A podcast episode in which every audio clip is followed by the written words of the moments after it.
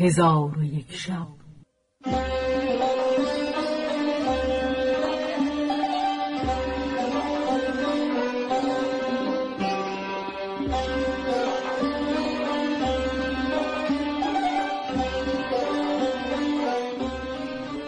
داستانهایی برآمده از ژرفای تاریخ و تمدن و فرهنگ مشرق زمین.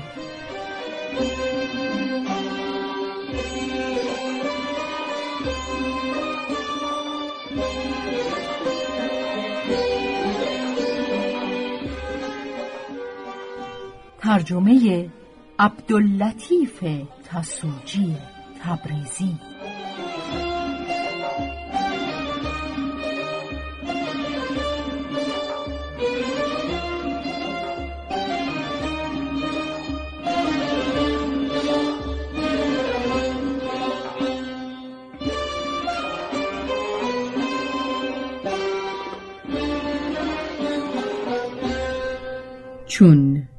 شب پنجاه و یکم برآمد.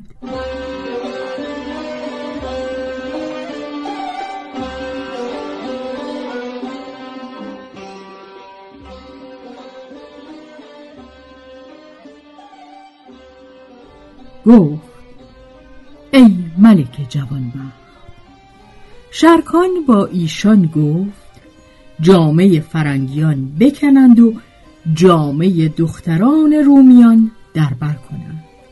ایشان نیز بدانسان کردند.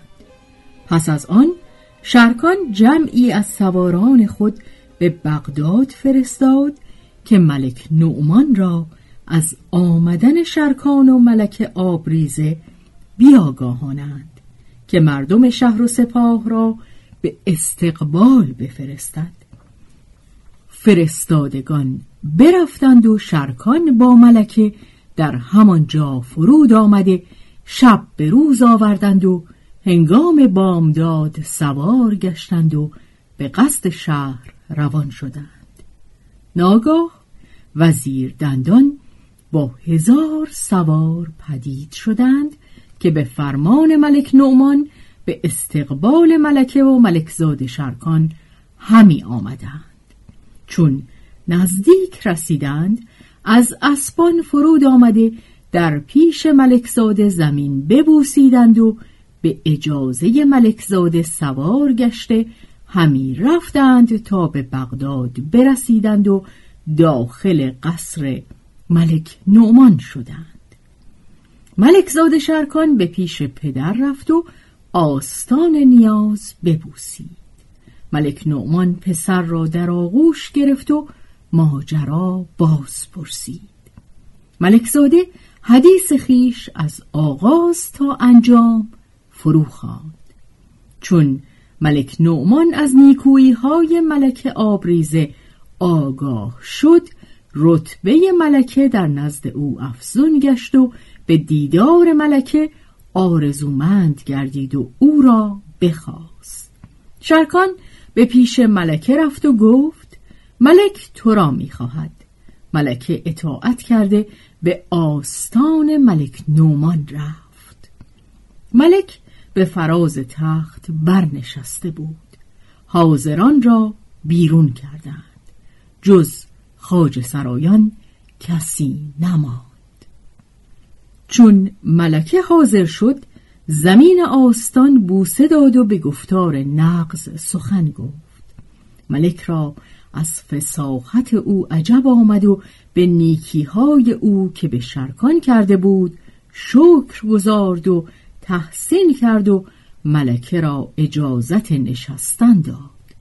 ملکه برنشست و نقاب از روی چون آفتاب برافکند و او را حسن و جمال چنان بود که شاعر گفته ای برشکسته سنبل مشکین به نسترن ماه غزل سرای من و سیم تن در پیچ زلف توست هزاران هزار تاب در سحر چشم توست هزاران هزار فن.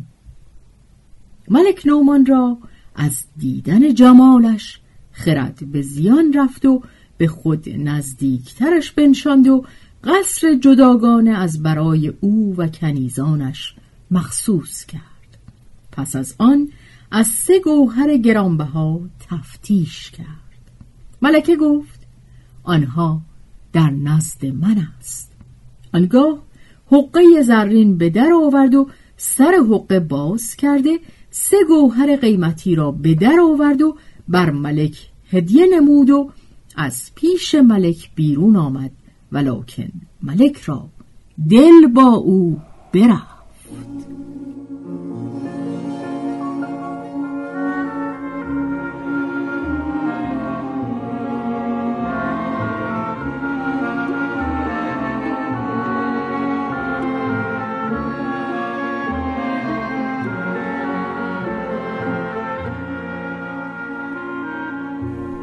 پس از آن ملک نومان ملک زاد شرکان را حاضر آورد و یکی از سه گوهر به داد. شرکان از دو گوهر دیگر باز پرسید. ملک گفت یکی از آن برادرت زو المکان و دیگری از آن خواهرت نزحت و زمان است. چون شرکان شنید که او را برادری است زو المکان نام روی بر پدر کرده و گفت ای ملک جهان تو را به جز من نیز پسری هست؟ ملک گفت آری هست و اکنون شش ساله است. نام او زو المکان برادر نزحت و زمان است و هر دو به یک شکم بزادند. ملک زاد شرکان از این خبر تنگ دل شد ولی راز خود پوشیده داشت و گوهر بر جای گذاشته از پیش پدر برخاست و از غایت خشم حیران همی رفت تا به قصر ملک آبریزه درآمد.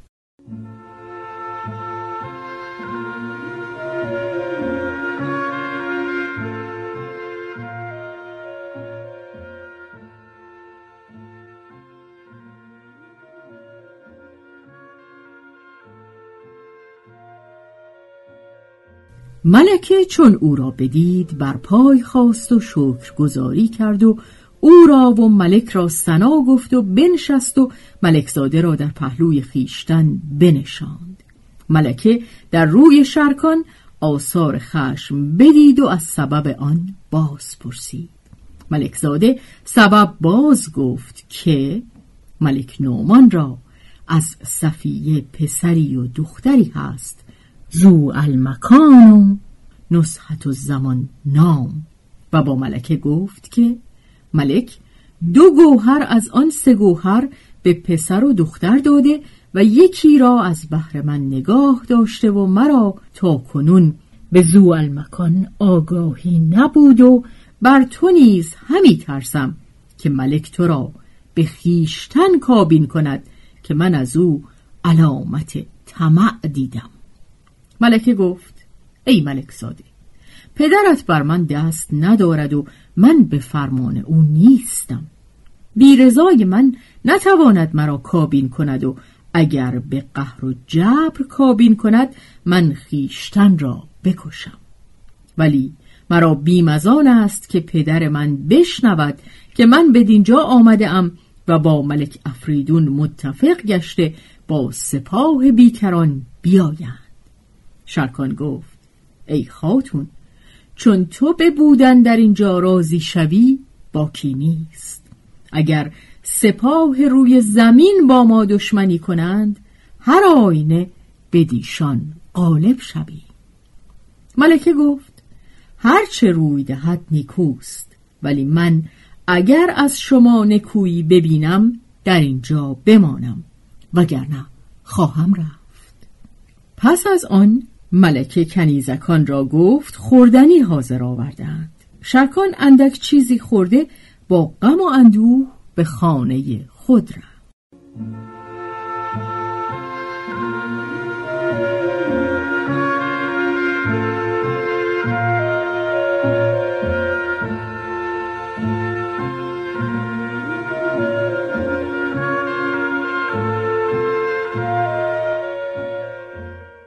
و اما ملک نومان چون پسرش شرکان از پیش او به در رفت او نیز برخواسته به نزد صفیه دختر ملک افریدون رفت و گوهرها با خود برد. چون صفیه ملک را بدید بر پای خواست و زمین بوسه داد. ملک بنشست. زو مکان و نصحت و زمان بیامدند. ملک ایشان را بوسیده در کنار گرفت و به بازوی هر یک گوهری بیاویخت. ایشان شادمان گشته به نزد مادر رفتند. صفیه نیز از احسان ملک فرهناک شد و ملک را سنا گفت.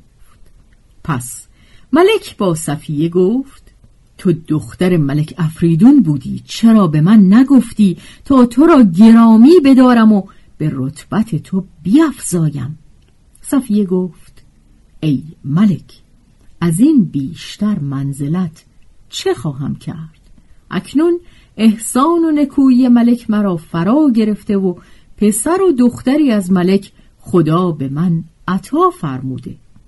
ملک را سخنان او عجب آمد و گفتار نقض او را بپسندید. پس بیرون آمده قصری رفیعتر و وسیعتر از برای صفیه و اولادش تعیین کرد و خادمان ترتیب داد و دانشمندان به آموزگاری ایشان بگماشت و بر وجه مقرری ایشان بیافزود ولکن ملک نومان را دل بر ملک آبریزه مشغول بود و شبان روز به خیال او به سر می برد و هر شب به نزد ملکه رفته با او حدیث گفتی و از هر سوی سخن راندی و در میان گفتگو به قصد خود اشارت می کرد.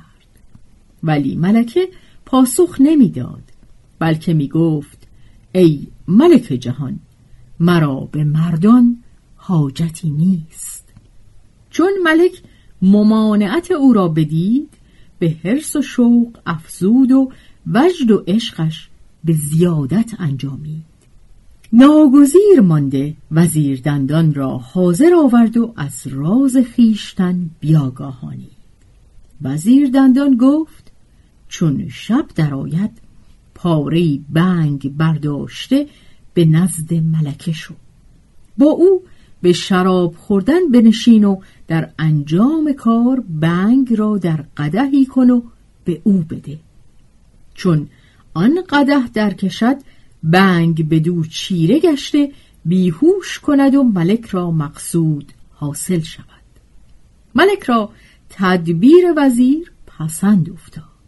پاره بنگ از خزانه به در آورد که اگر پیلان را ببویدی تا یک سال مست و بیهوش گشتی. پس آن بنگ را در جیب گذاشت چون پاسی از شب برفت به نزد ملکه بیامد.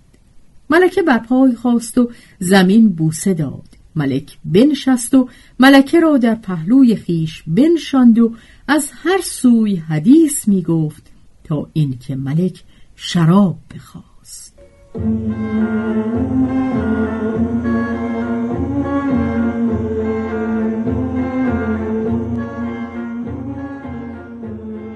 سفره شراب بگستردند و ظرفها فرو چیدند و شمها بیافروختند و نقل و میوه بیاوردند.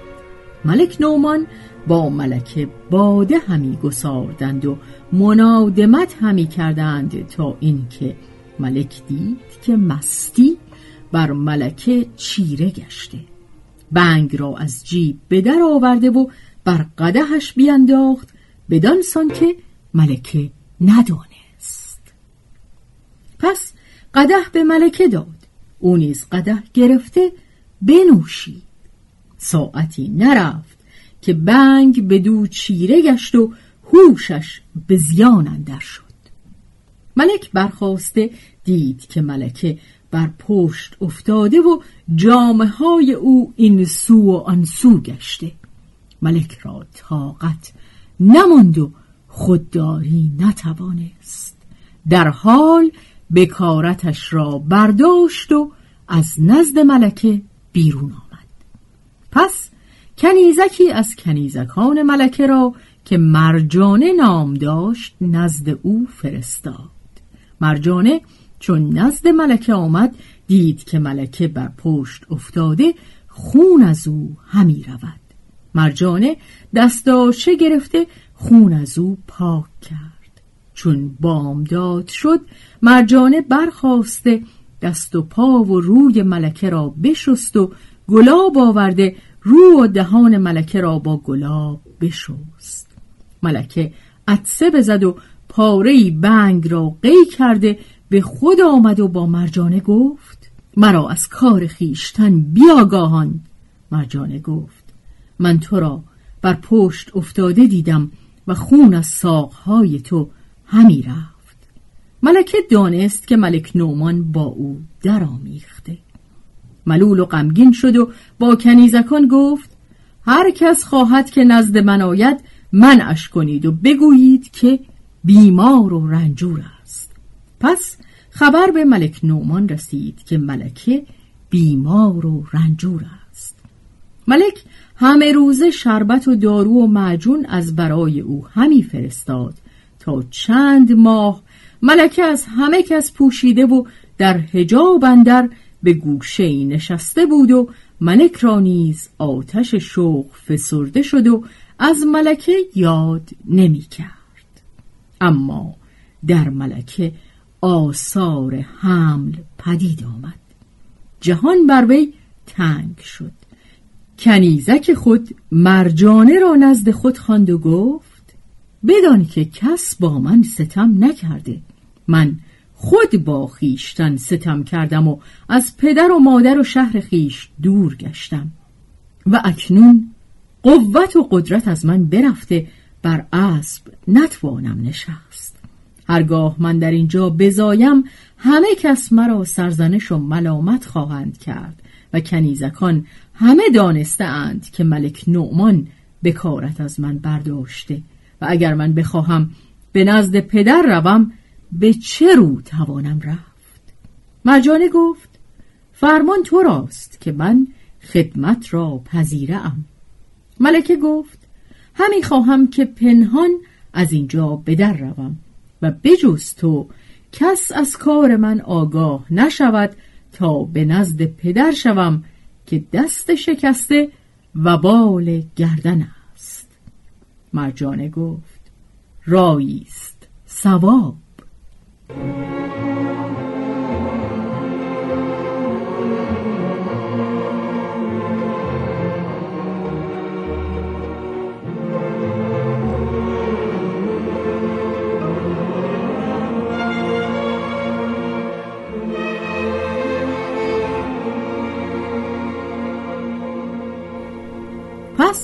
ملکه آماده سفر شد و راز پوشیده همی داشت تا اینکه ملک به نخجیرگاه رفت و شرکان نیز به سرحدی رفت که چندی در آنجا بماند.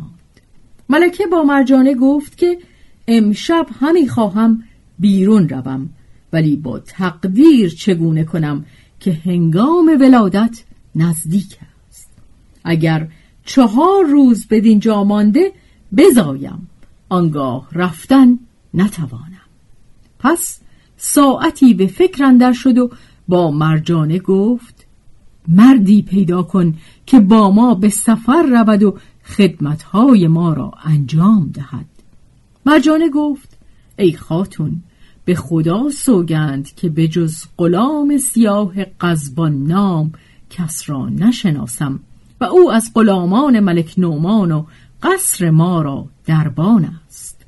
من اکنون بیرون رفته با او سخن گویم و وعده مال دهم و با او گویم که اگر به نزد ما بمانی هر کس را که خواهی به کابین تو بیاوریم ملکه گفت او را نزد من حاضر آور تا با او سخن گویم. مرجانه رفت و قزبان را بیاورد. قزبان زمین ببوسی. ملکه چون قزبان را بدید از او نفرت کرد و دلش از وی برمید. ولی ناچار به او گفت که ای قزبان می توانی که در حادثات معین ما شوی و اگر کار خود بر تو ظاهر کنم راز من بپوشی. غلامک چون بدو نظر کرد و جمال او بدید بدو مفتون گشت و گفت ای ملکه هر چه گویی سر نپیچم. ملکه گفت همی خواهم که در این ساعت دو اسب از اسبان ملک از برای من و مرجانه آماده کنی و به هر اسب خورجینی از زر و گوهر بگذاری و ما را به مملکت پدرم ملک هردوب برسانی که در آنجا تو را از مال بینیاز کنم. قزبان چون این سخن بشنید فرحناک شد و گفت به جان منت پذیر هستم. در حال غلامک برفت و با خود همی گفت که به مراد خود رسیدم. اگر ایشان دعوت مرا اجابت نکنند هر دو را بکشم و مال بگیرم.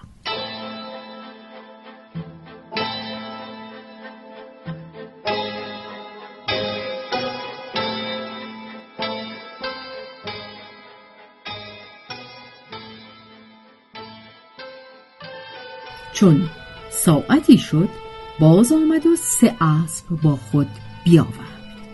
ملکه بر اسب بنشست ولی از آبستنی دردناک بود و خودداری نمی توانست و مرجانه نیز به اسبی سوار شد و غلامک نیز سوار گشته. شبان روز اسب همی راندند تا به میان دو کوه رسیدند که از آنجا تا مملکت پدر ملکه یک روز مسافت بیش نمانده بود. آنگاه ملکه را درد زاییدن گرفت و بر اسب نشستن نتوانست. با قزبان و مرجانه گفت فرود آیید که مرا هنگام زادن است. ایشان از اسب فرود آمدند و ملکه را نیز به زیر آوردند. ولی ملکه از غایت درد از جهان بیخبر بود. پس قزبان با تیغ برکشیده پیش ملکه ایستاد و گفت ای خاتون مرا از وصل خود کام ده و با من درآمیز. چون ملکه این سخن بشنید بدون نگاه کرده و گفت من به ملوک راضی نبودم اکنون این مملوک سیاه از من کام همی خواهد. چون قصه به دینجا رسید بامداد شد و شهرزاد لب از داستان فرو بست.